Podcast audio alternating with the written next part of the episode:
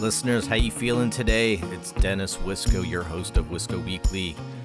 What was once a venting tool for dissatisfied customers has now become insights for businesses to make informed decisions on how they can continue to stay profitable.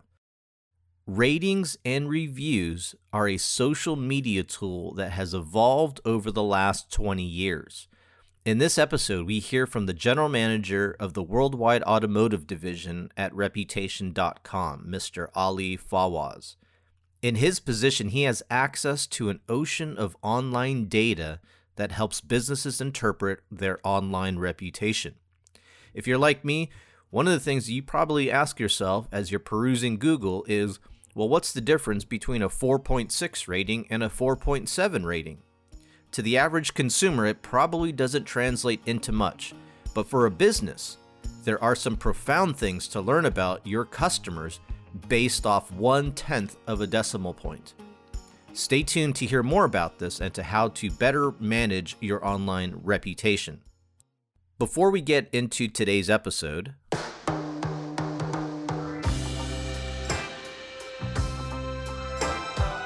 listeners, I want to thank the media partners of Wisco Weekly, CoMotion Miami, and Automotive Mastermind. It's easy for me to bring on these media partners and to not only show my appreciation for their support of the show, but it's also nice that I'm just in general a fan of their business models. And so, thank you to CoMotion Miami and to Automotive Mastermind for their support of Wisco Weekly.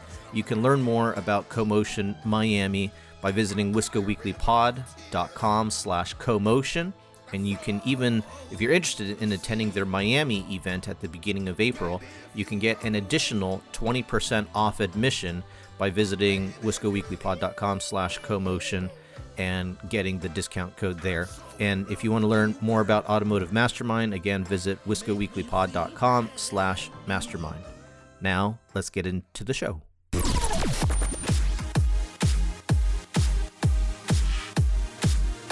You are now tuned in to the Wisco Weekly Experience. Mabuhay, bienvenidos, vítejte, willkommen, and welcome to Wisco Weekly. Listeners, thanks for tuning in to another episode. This is the automotive and mobility podcast that focuses on the new business models for the mobility of people and goods. I'm your host, Dennis Wisco, and I'm recording at the Las Vegas Convention Center at the National Automobile Dealers Association. It takes place every year. This year it happens to be in Las Vegas, which is obviously a very popular spot for a lot of the attendees here. Uh, certainly, one of the things that I'm starting to see come out of this show, and, and it's only because of my primary focus in looking at what the immediate future of the automotive and mobility ecosystem looks like. And so I've been uh, attending a lot of the regulatory educational sessions. So stay tuned to hear more about uh, all the regulations that will face the automotive retailing ecosystem, the mobility ecosystem, and all that, and, and how it all converge, because it is converging. There's no doubt about that. And you'll, I'm sure, we'll start to hear more about that. On today's episode, we feature the general manager and senior director of the worldwide automotive division at Reputation.com. Reputation.com is a business to business online reputation management and customer experience management company headquartered in Redwood City, California. The company was founded in 2006 by Michael Fertik, and just as a quick going off the script a little bit here in researching Mr. Fertik, he is quite the interesting guy, and interesting can be in quotations, italicized, bold, underline, however you want to describe it. He's quite eccentric. He's you could tell he's opinionated. He's obviously a demonstrated entrepreneur. He definitely is a you know a qualified individual to contribute to the global economy. And I say that because while I probably wouldn't want to get into a ge- geopolitical discussion with him, he definitely uh, has some interest in in Israel. And it, I know that in general, there's a lot of investments that are actually flowing into Israel on on a lot of companies that are developing some products. Let's get back to my guest. My guest has been involved in marketing and communication for the last 20 years. He's worked at startups like careerbuilder.com, for those of you who remember that web service. I certainly do. And he's also spent a good number of years learning, operating, and being challenged at an automaker's digital marketing arm. Take, take a listen to this. From 2012 to 2018, my guest worked at the direct as the director of digital retail products at Ford Direct. Ford Direct, for those of you who do not know, is the digital marketing arm of Ford Motor Company, and they handle all things from certified uh, certified vendor programs to actual customer acquisition strategies. And so, my guest was the director of re- digital retail products for this particular division. Here to share business insights on reputation management men, women, and children, please welcome to the show a proud Wolverine from the University of Michigan, Mr. Ali Fawaz. Well, thank you so much for that warm welcome. Amazing welcome. Thank you so much for having me here today. Ali, I'm obviously we've seen each other uh, at previous automotive type events, and certainly it is a privilege for me to finally sit across from you to hear all the insights of you and your you know in general your entire career and how that now is culminating with the work that you're doing at reputation.com uh, before we actually get started uh, how can people follow you? Linkedin probably the best way to follow me. Yeah okay. find me on linkedin. And listeners, I'll put uh, his uh, LinkedIn information on the episode page, so be sure to check that out. Uh, well, Ali, there's, you know, let's let's just kind of digress a little bit before we get into online reputation management because certainly you can't talk about the company without associating it with its founder and obviously you heard me speak about my description although probably i would say somewhat accurate but very just like baseline very elementary i'm actually very curious though how is the founder even though he's not involved in the day-to-day responsibilities he's still involved with the company. I'm just curious how he still influences the company now. And I guess, you know, for listeners, that would certainly tell you where the company is going to be going in the near future as well. Sure. Yeah. Great question. I mean, when you described uh, uh, our founder, you know, some things that you had mentioned uh, about uh, eccentricity and, and, so on. When you think about a lot of the uh, leaders uh, and great minds of uh, of our times in the technology space, we think of the Steve Jobs and Bill Gates, and and the lens in which that they look at things has often been very unique, very creative, right? And, and that creativity is something that I think is uh, is ingrained and is essential to Reputation.com, uh, in the sense that you know, where where ideas come from, how they're generated, what solutions we're actually coming to market with to dealers. We try not to limit the scope of where these ideas come from, uh, and so an idea can come from anywhere. It's, it's all about creativity. And at the end of the day, that creativity to help improve the dealer's, uh, you know, customer journey or the uh, uh, the uh, the experience that they're giving to consumers at the end of the day. Yeah, the the idea of reputation management or online reputation management that he that Mr. Fertik initially conceptualized, it, it is. I mean, you could still say it's an idea, right? And certainly as part of what he's had to do and figure out is that do I want to keep this as an idea that does take on its own form outside of me and my control and my ability to monetize this?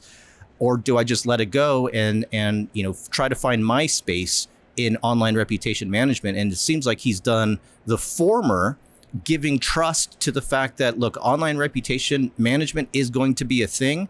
I happen to be in the early stages of it and obviously it the risk paid off very well for him. Um, he's now he has his own venture capital firm heroic ventures and again it seems like uh, he's doing a lot of things now to influence the next generation the, the immediate future of automotive and mobility now, this does take us then to if we start to get a bit granular on reputation management. I think first off, it would be very key that we get on the same page to understand the history of reputation and online reputation, specifically as it uh, specifically as it entails two key elements: ratings and reviews. And I can certainly remember 20 years ago when you know, it, it, was usually always Google. Google was always the first one. But, you know, with Google, it was like, okay, we you know businesses need to get their rating they need to get a rating they need to get a review and businesses did not put a whole lot of emphasis on it and eventually became an outlet for customers just to bitch and complain about an experience and so then as a way to combat that you then had businesses who are being more proactive trying to get more of their customers to supply five star reviews uh, five star ratings and supply good reviews you know, if we are talking mid 2000s, 2005 ish, and Ali, correct me if I'm wrong here, but you know, now we're there's an area there that there was gaming of the system going on where fake reviews were coming into place. Yeah. Um, now it almost seems like the this this reputation that businesses have are getting down to the decimal point, to the tenth or to the hundredth of a decimal point. Maybe tell us where where are we at right now with ratings and reviews? Yeah, I mean that, that's a that's a big question, right? Uh, to, to unpackage, if you will. I, I, think it started out with the history of of uh, reviews and how it's evolved over time, and and really, if we, if we want to get back to the history of reviews, uh, at its core, reviews are a form of social media, right? And, and so. Uh, when we talk about reputation management and review generation, it, it's an extension of uh, social engagement or that bi-directional uh, communication uh, that, that, that occurs through social media. And in the early days of social media, it, you know, I, I, I, in my humble opinion, I believe social media began with AOL Instant Messenger, if you will. Oh and, yeah, and having absolutely. AOL, you know, those different chat groups and so on. So those that was the first rooms. form. You remember those? Oh, those chat rooms. I think I was like. Uh, oh, I, I, think it was like what an eighth grade or so, and I I thought there was something also inherently wrong to be an eighth grader in these chat rooms where you do have adults having conversations, and but then you had what, what were what was that thing where you had like. Um, you had almost those bots that would create those, you know, emojis kind of thing. Do you remember that in the chat rooms? Yes, I do remember. They, would create little pictures. Yeah, exactly. Oh my gosh, you're bringing me back now. wow.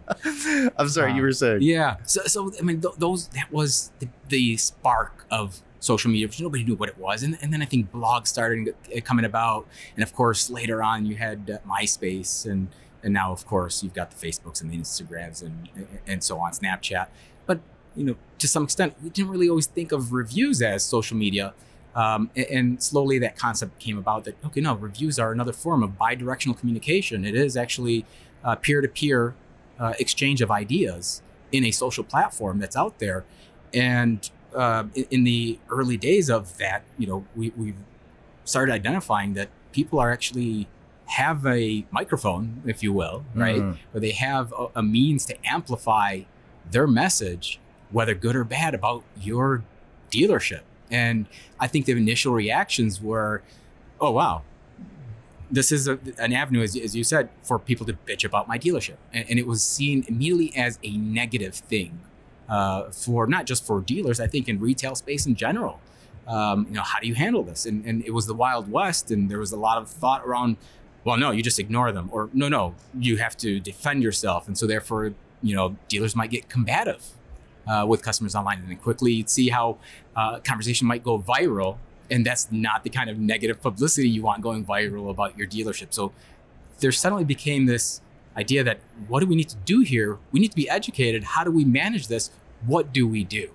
I i can recall a dealership in uh, huntington beach. I, we uh, i did a previous episode on this. This is almost about a year and a half ago or so. And it was so interesting to to watch and read a fight happen between a dealer and a customer as if as if have, engaging in that fight was going to be some sort of moral victory for the dealer that yep. hey customers look i'm engaging you know with the customer who's writing a bad review i'm correcting what they're saying and i'm i'm and i'm correcting them to the point of telling that person that you are wrong and it, it baffles me that that was displayed online. And I'm, I mean, you tell me, does that still happen in 2020? Uh, unfortunately, there are still cases where that happens. It's much, much fewer, and it's on much granular scale than what we saw in the early days, you know, of the review space. Um, it, it, was, you know, something that used to be a huge problem in today's world. Um, auto, in fact, are probably one of the most advanced when it comes to online reputation management or even the digital space in general. Um, and it's a common misconception that you know dealerships just have a bad reputation because people don't like to buy cars and the salesperson and uh, the experience that you have when you go to a dealership. So there's this misconception that you know, oh well, auto is going to automatically have bad reviews and they're not going to know how to manage the, you know this process but i think because of the early days and auto being one of the first uh, to to come across the challenges of these customers who are you know bad mouthing them. Well yeah sure maybe it was rocky in the beginning but they quickly learned okay we're the ones who are setting the trend or going viral first with these problems. How do we fix these problems? So they were also the first to figure out how do we fix these. So through challenges come opportunities and that's what auto found. That's that's actually very insightful to hear because that was one thing in the reputation report report card what's the official name for it uh, the automotive reputation report. Automotive reputation report. In in in at least the 2019 uh, that I've seen, and I know that we'll get to some of the 2020 findings, but in 2019 you have auto dealers as ranked at the very top of the list for their reputation score. The reputation score is defined by reputation.com. So, listeners, you can learn more about how they grade that on the episode page. I'll, I'll, I'll put a link to some of these, uh, to the information on this reputation report. But auto dealers are ranked at the very top with a 607 score. Hospitality, which I presume this is like the restaurant kind of industry, yeah? Yeah. So they're slightly below that at 605, which makes sense then because as you're talking about how the disgruntled customer is really the one that would provide the review or is motivated to provide the review, it was then a service based industry like restaurants, like hospitality, auto dealers, who are the first to start to come back and respond.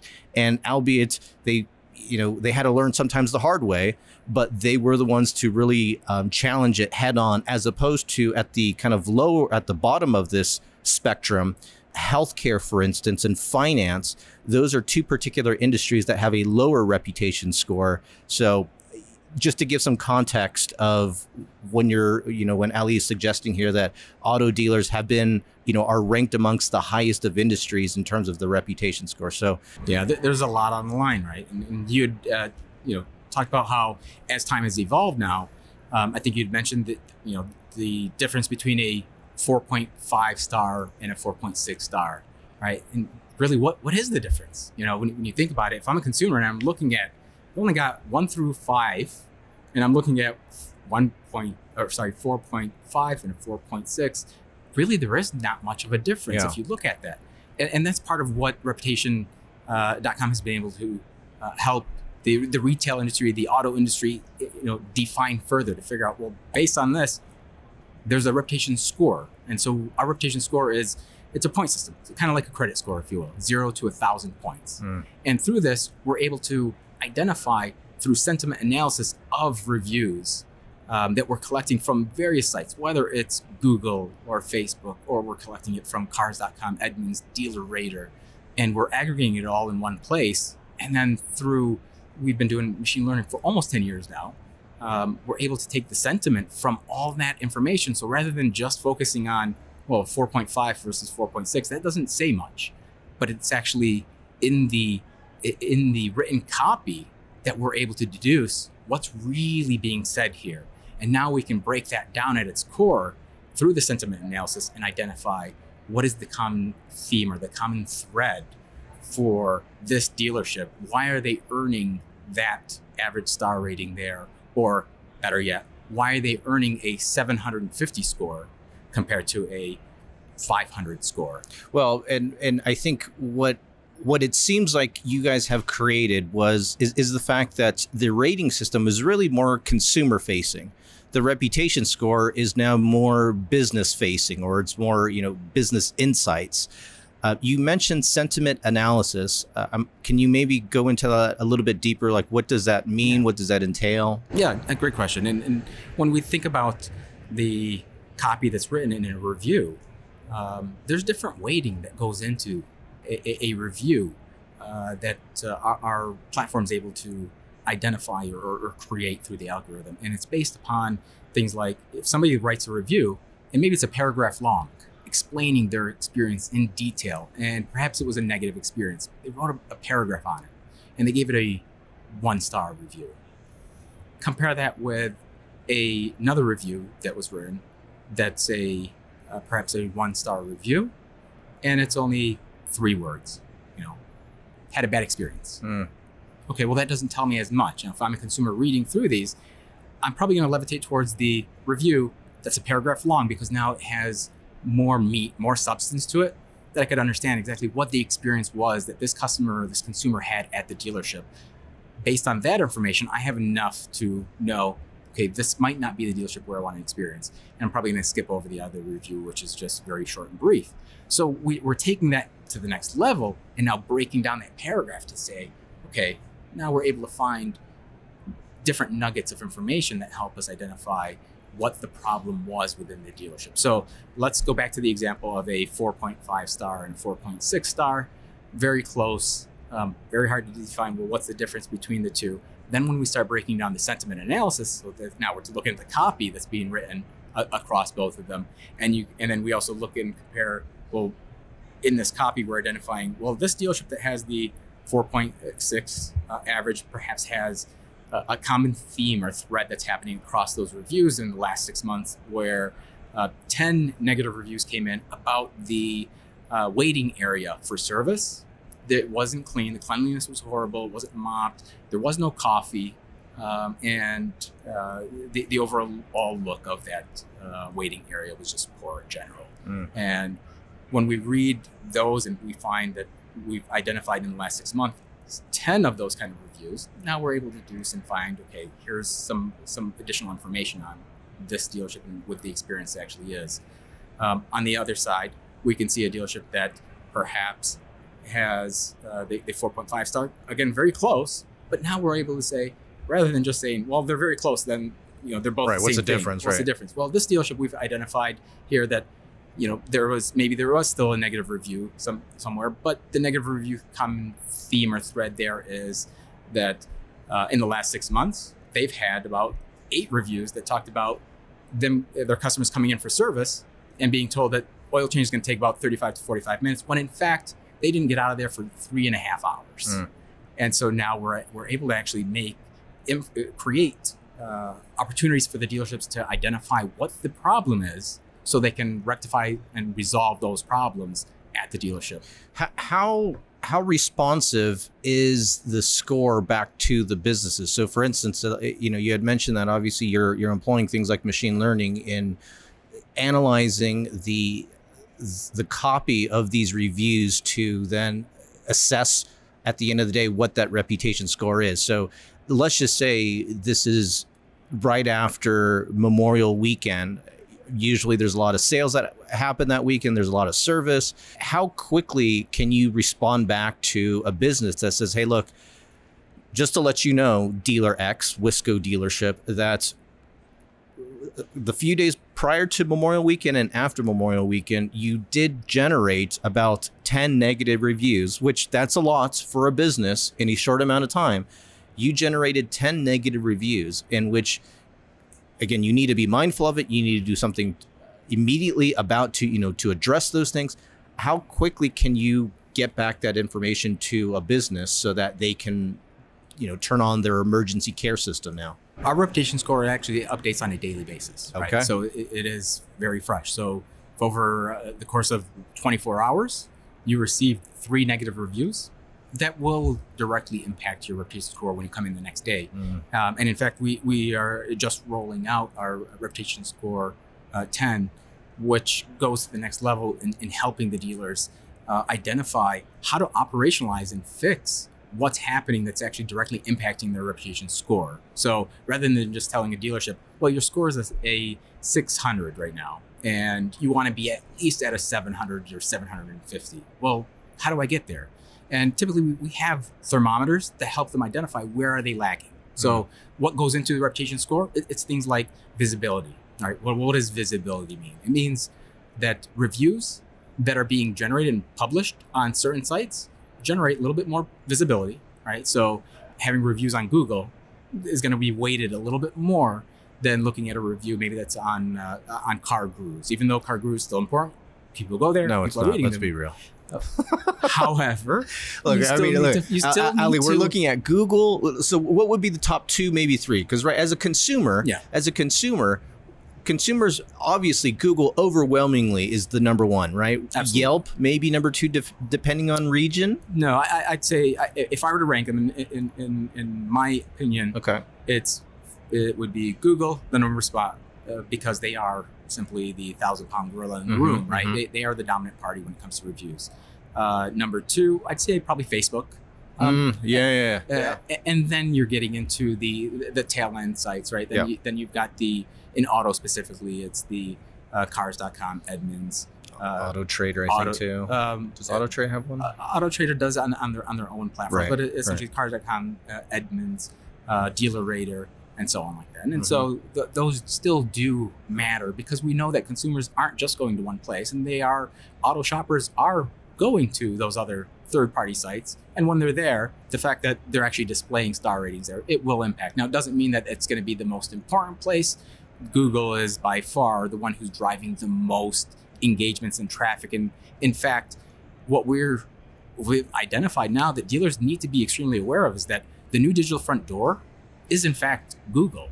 It's not the dealership's website. And unfortunately, in our space, we have focused so heavily on dealership websites and uh, tracking the engagements that are happening there and the traffic that's going there, and monitoring that, and what's happening to my customer when they get there, that we've completely neglected or forgotten to consider the journey that gets them to the website. And in fact, Google has done so much now to make sure that they're involved in that step uh, because they know a consumer who's actually looking and shopping for a dealership, they're doing oftentimes what's called a near me search.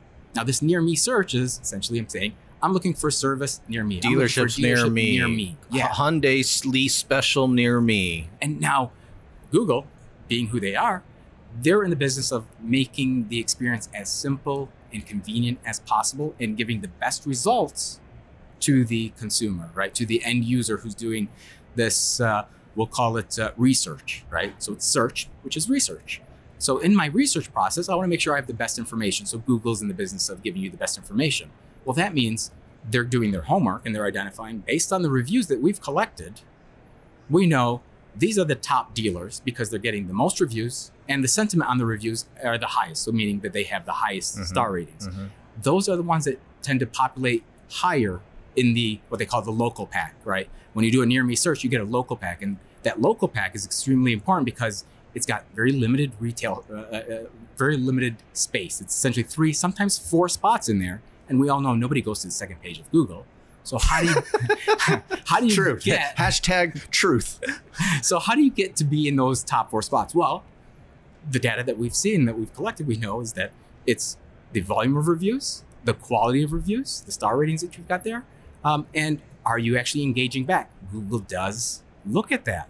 If you're not engaging back with your consumers and responding to them, well, they look at it like, well, that means you're not serving up a great experience for these customers. So I'd rather put the dealership that actually has a, a tradition of engaging back because that means they're going to give a better experience. And if you're giving the customer a better experience during this research process, that's who I want to give up. Well, you've also given Google a good experience, which to the customer, then to the website visitor, that's a good experience, which they can associate that through the entire chain, Google down to the dealership. You hit it right on the head. That's exactly it. But it doesn't stop at reviews either, right? Because that knowledge panel that appears when somebody does that search.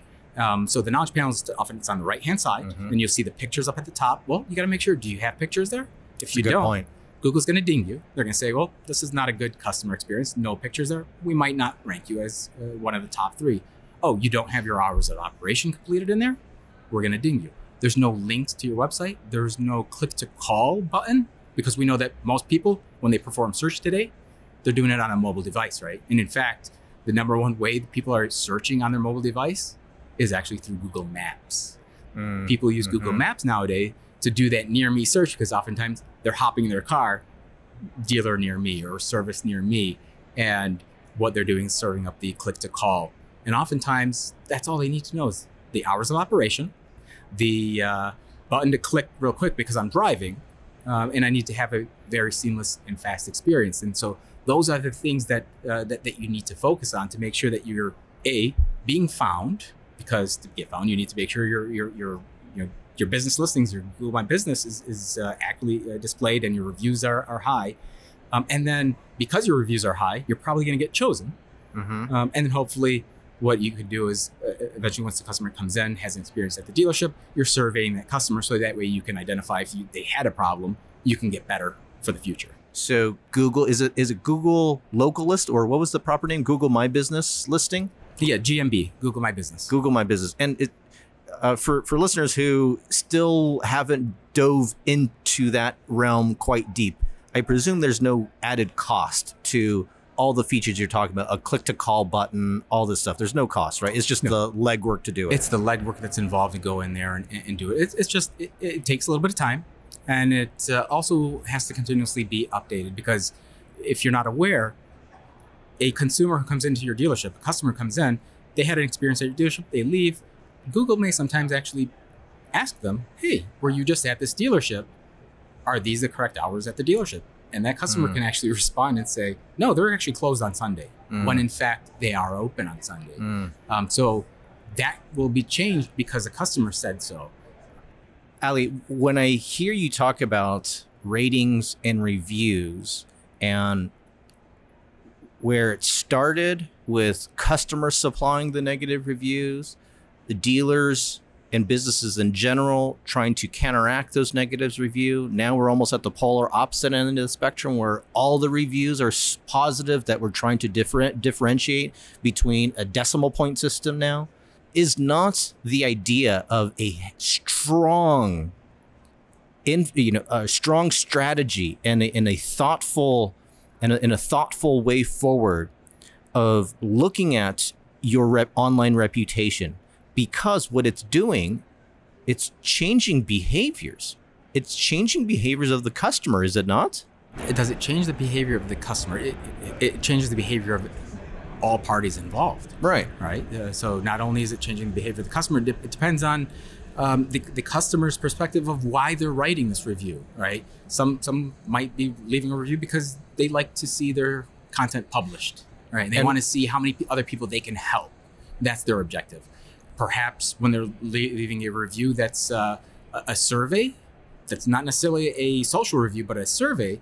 Well, the intent here is I'm writing this because I want to genuinely help this dealership improve their customer experience. And now I'm writing it with a different intent. And so maybe the the common theme of how I'm writing this or the the approach in, uh, in the language that I use is different because the outcome is what I, I want is to achieve is different than the social review. Exactly. And so therefore you get to the point where all of a sudden that same person that wrote that review hopefully sees that change implemented, which again that told the business that look, I have to, you know, there's not just this one review, there's a few reviews and I've had them over a couple of period, you know, there's been a couple of years that have passed that they're saying the same thing. Maybe I need to do this.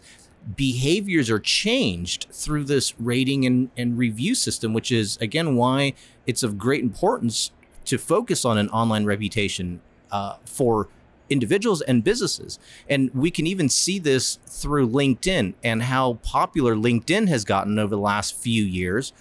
I, I don't know how long you've been on LinkedIn, but I've been on LinkedIn for probably a little over, you know, probably 10 years.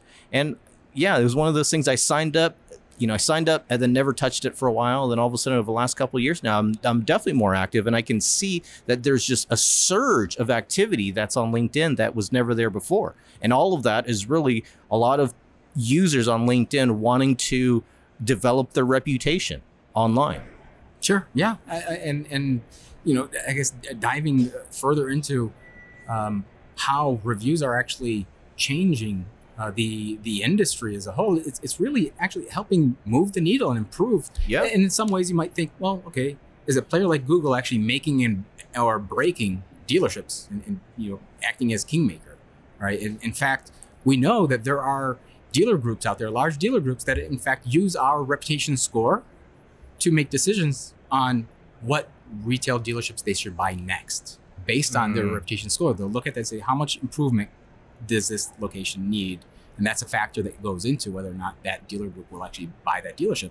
Now, when those reviews are coming in as well, the dealerships that are really focused on the, the, reputation and the reviews and their reputation score they're looking at these things and saying, how do we improve this? Great, let's look at the sentiment analysis. This is a common theme. Here's where we need help. Let's operationalize this and let's fix this problem. And so now we can get better, right? So that's the third uh, component is, is getting better and improving the experience for the next customer who comes around.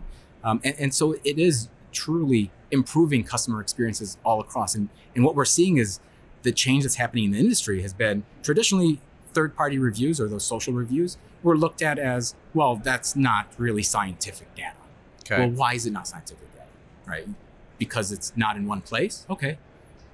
We come along and we bring it and put it all into one place and we put sentiment analysis across it. We put a scoring mechanism on it. So now we can actually take this data that is in the wild, as we call it, right? This unstructured data.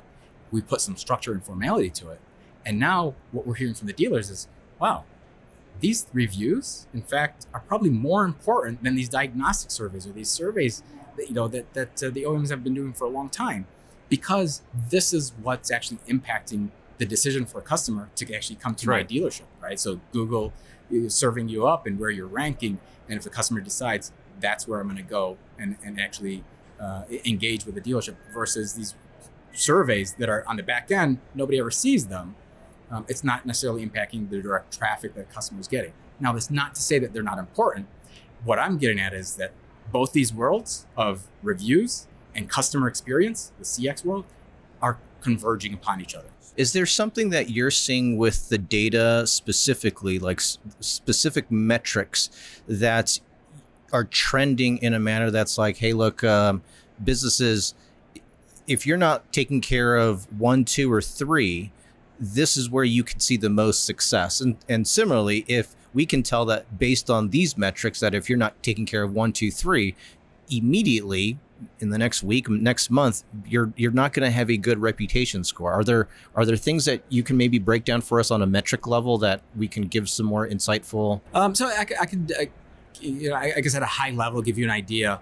Uh, there are certain areas that you need to focus on first. Okay. We call it the, the basic blocking and tackling. Okay. And to me, basic blocking and tackling, where you want to start, it's your uh, business listings information. Okay. If you're not managing this across the plethora of sites that exist out there to make sure that there is consistency with your uh, name, address, phone number, um, and make sure that your hours of operation are, are accurate, um, that's where you're going to see a direct impact on your reputation score and, and, and on the traffic that's actually getting to your dealership or the clicks to call that you're getting to your dealership or in fact even the clicks for driving directions to your dealership so those actions that you're seeing there like that those are low funnel that's extremely low funnel um, and Low funnel, but like don't downplay this either. A click to call is a big thing. That's a lead. That's a lead. That's a conversion. That's a converted lead. Yeah. And, and that's being tracked by Google. In fact, we actually display that back to you so you can see how much you're actually getting there. And, and that's all stems from, you know, part of it is your business listings. How accurate is it? How robust is it? And is there consistency across different uh, uh, different platforms? Google does look at the consistency across the board. So that's one of the key components. And in fact, Google uh, has been uh, using the, the, this term. Actually, I've- heard it from Google where it's the uh, no-click phenomenon, right? And what that simply means is the customer got to the knowledge panel and they saw the star ratings, they see the uh, information that they need, which was, oh, looks like they are open today. They're open until six o'clock. I just need driving directions. Click one button. Now I've got my uh, uh, my map navigation uh, plugged into my car, and I'm going to drive there. Now, that means they didn't click to go to the dealership's website. right. And so that's the no click phenomenon, and that's growing. In fact, we know that there's a, a decrease in tier one, tier three traffic, um, and, and traffic to tier three, uh, tier three websites is, is on the decline. Part of it is what Google is doing is because they've identified. Listen, you don't, as a consumer, all you need is the hours of operation. You, all you need is a phone number. Well, then you don't need to get lost on a dealership's website. We're going to serve it up to you right here, so you, you don't need to get lost in there. Great, that's exactly what I needed. And so that's why we're seeing a little bit less traffic going to dealership websites. It's this no-click phenomenon. Yeah. Tell me, so out NADA, you guys have are doing a mid-year update of the twenty of the automotive reputation report. This is again a mid-year update. The first one that came out, or the 2019, came out in August ish. Yep. Yep.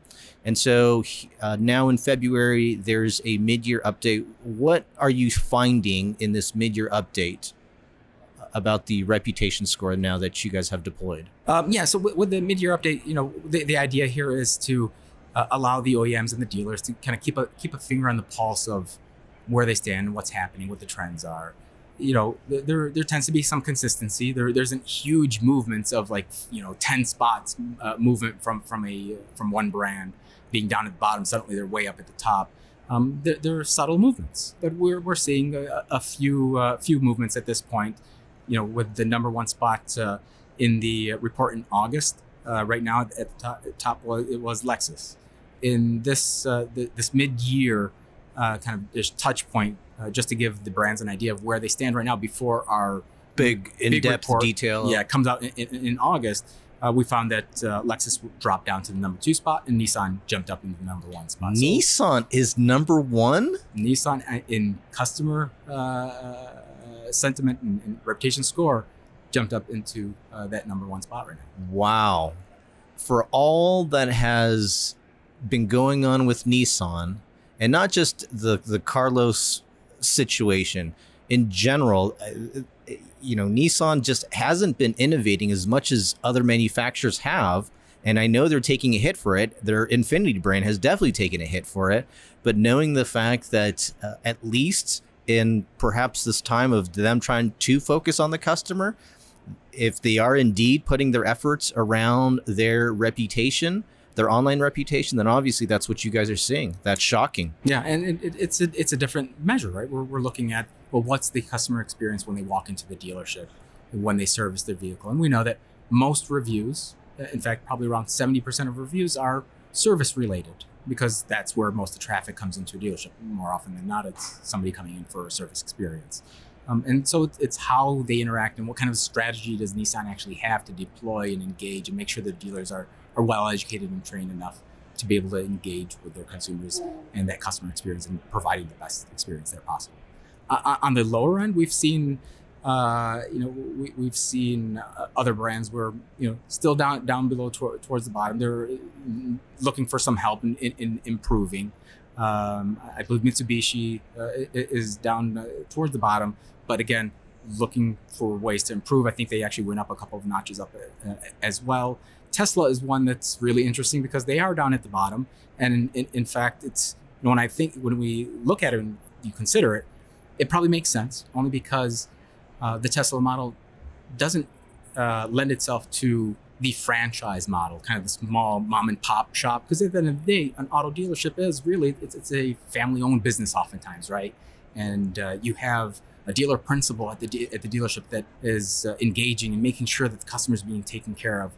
Um, unfortunately, with Tesla, they don't necessarily have a model like that, and so reviews are not an important piece. So they don't have a mechanism where or a strategy where they've deployed for their retail dealers. Sorry, they don't have retail for their for their, for their location for their showrooms, stores, yeah, right? Yeah. For mm-hmm. their for their stores to actually survey a customer, ask the customer what their experience is like, and then publish those to a third party review site. So naturally, they're going to be sitting at the bottom. But, um, and I think that's part of Tesla's, you know, uh, strategy, perhaps, right? I think they Elon Musk has come out in the past against social media, and and to prove a point, he had shut down all his social media channels at one point just to say, I don't need social media. And, and so I think that's an extension of what we're seeing on their review strategy as well. Ali, is there anything else that um, you want to touch upon? Um, no, I, I, think I think uh, this was really uh, uh, appreciative. Thank you for having me on the show and, uh, and giving me the opportunity to uh, to talk to you and to your listeners. Listeners, thanks for tuning in to Wisco Weekly. I will put notes up on the episode page if you want to look at the 2019 uh, autom- automotive reputation report as well as the 2020. Again, you can find Ali on LinkedIn, and I will put his information on the episode page as we end every episode. Oh, before we end, actually, I would like to thank uh, Anthony from Boca Communications for helping put this episode together. As we end every episode, cheers, prost, lachaim, kipis, nastravi, salud, kampai, mabruk, tutsint, gambe, yamas, nastarovie, and vo to the customer experience.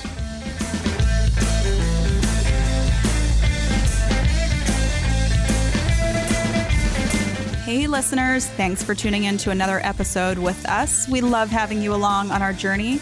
I'm your co host, Kelly Cruz, alongside Dennis Wisco. It has been three years, if you can believe it, and there's been a lot of changes over these last few years. One important point to note is that we have two wonderful media partners Automotive Mastermind and Commotion Miami. Uh, we also have a lot of great new things coming to you through our various social media channels. You can follow us on Instagram, Facebook, YouTube, LinkedIn, and Twitter.